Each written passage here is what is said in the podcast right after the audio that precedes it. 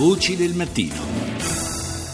Chiudiamo questa puntata di Voci del Mattino parlando di un uh, prodotto che usiamo veramente tutti, è, un, è, uno degli ingredienti alla base dell'alimentazione della cucina eh, mediterranea, ovvero l'olio d'oliva, in particolare l'olio extravergine d'oliva. Ne parliamo con Alberto Grimelli, agronomo, direttore di teatronaturale.it. Buongiorno. Buongiorno e buongiorno a tutti voi. Ieri è stata una giornata di riflessione, possiamo dire, sulla, sull'olio d'oliva, eh, giornata nel corso della quale sono emersi tanti problemi, alcuni eh, possiamo dire anche di vecchia data, ma che eh, vedono continuamente eh, aggiornarsi i, i, meccanismi. Parliamo in particolare delle frodi eh, che si sono moltiplicate in questi ultimi anni eh, per quanto riguarda il mercato dell'olio d'oliva, anche perché eh, ci sono stati poi, in particolare l'anno scorso, un po' di problemi del, relativi alla produzione quindi tutto sommato eh, c'è stato ancora più stimolo eh, alle, per chi fa, organizza queste truffe, no? Sì, sì, sì, no, i problemi delle truffe dell'olio in realtà purtroppo riguardano gli ultimi 30 anni, quindi ricordiamo 30 anni fa la miscela con oli di nocciola no? per guadagnare qualcosa di più. Oggi le truffe eh, sono un pochino più sofisticate, quindi anche più difficili da scoprire e eh, ormai viene relegata a ruolo marginale la classica truffa di miscela oli di oliva con eh, oli di semi colorati con clorofilla. Oggi la, i due generi di truffa che possiamo trovare sul mercato sono prima di tutto l'utilizzo di olio parzialmente raffinato, cioè il cosiddetto deodorato, mm. quindi si tratta di olio che non potrebbe fregiarsi tal quale della, di, della categoria extravergine di oliva, ma che dopo un processo di blanda raffinazione, ovvero sca- viene scaldato quest'olio per un certo tempo, eh, tutte le puzze, i cattivi odori vengono eliminati.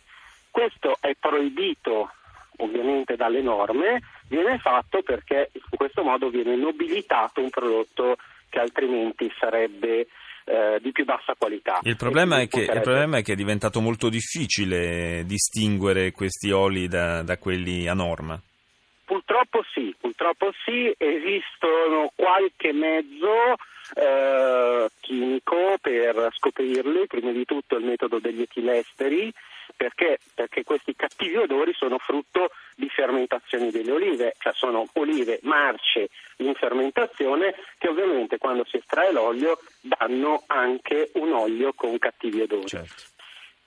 Il problema è che appunto, come dire, i truffatori spesso e volentieri sono sempre un passo avanti, no? è il classico gioco dei guardi e ladri, e sono un passo avanti tanto che l'Istituto della Grassa di Siviglia, che è il principale riferimento scientifico riguardante l'olio d'oliva in Spagna, ha recentemente pubblicato un lavoro eh, sulla rivista Food Chemistry che dice che basta eh, raffinare l'olio a 100 gradi per 60 minuti e miscelare quest'olio ottenuto deodorato con il 50% di olio extravergine perché si ottiene un prodotto a prova di analisi ufficiali.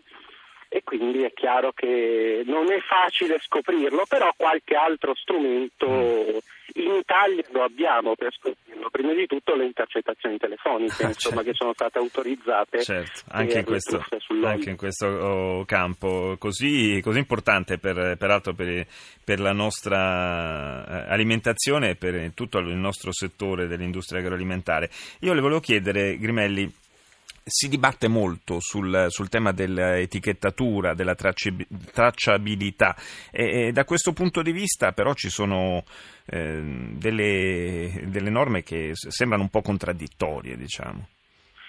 Beh, eh, sì, purtroppo si cerca, il legislatore ha cercato sempre ovviamente di fornire sempre più tutele per il consumatore, arricchendo l'etichetta con un sacco di caratteristiche. Il problema è poi quanto tempo si dedica ciascuno di noi a scaffale alla lettura dell'etichetta e purtroppo è molto poco. E questo significa per esempio che eh, il, da quest'anno troveremo eh, l'indicazione della campagna olearia.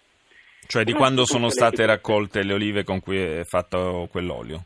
Esattamente, però non lo troveremo su tutte le etichette, lo troveremo soltanto per l'olio 100% italiano e soltanto per l'olio ottenuto da quella campagna olearia.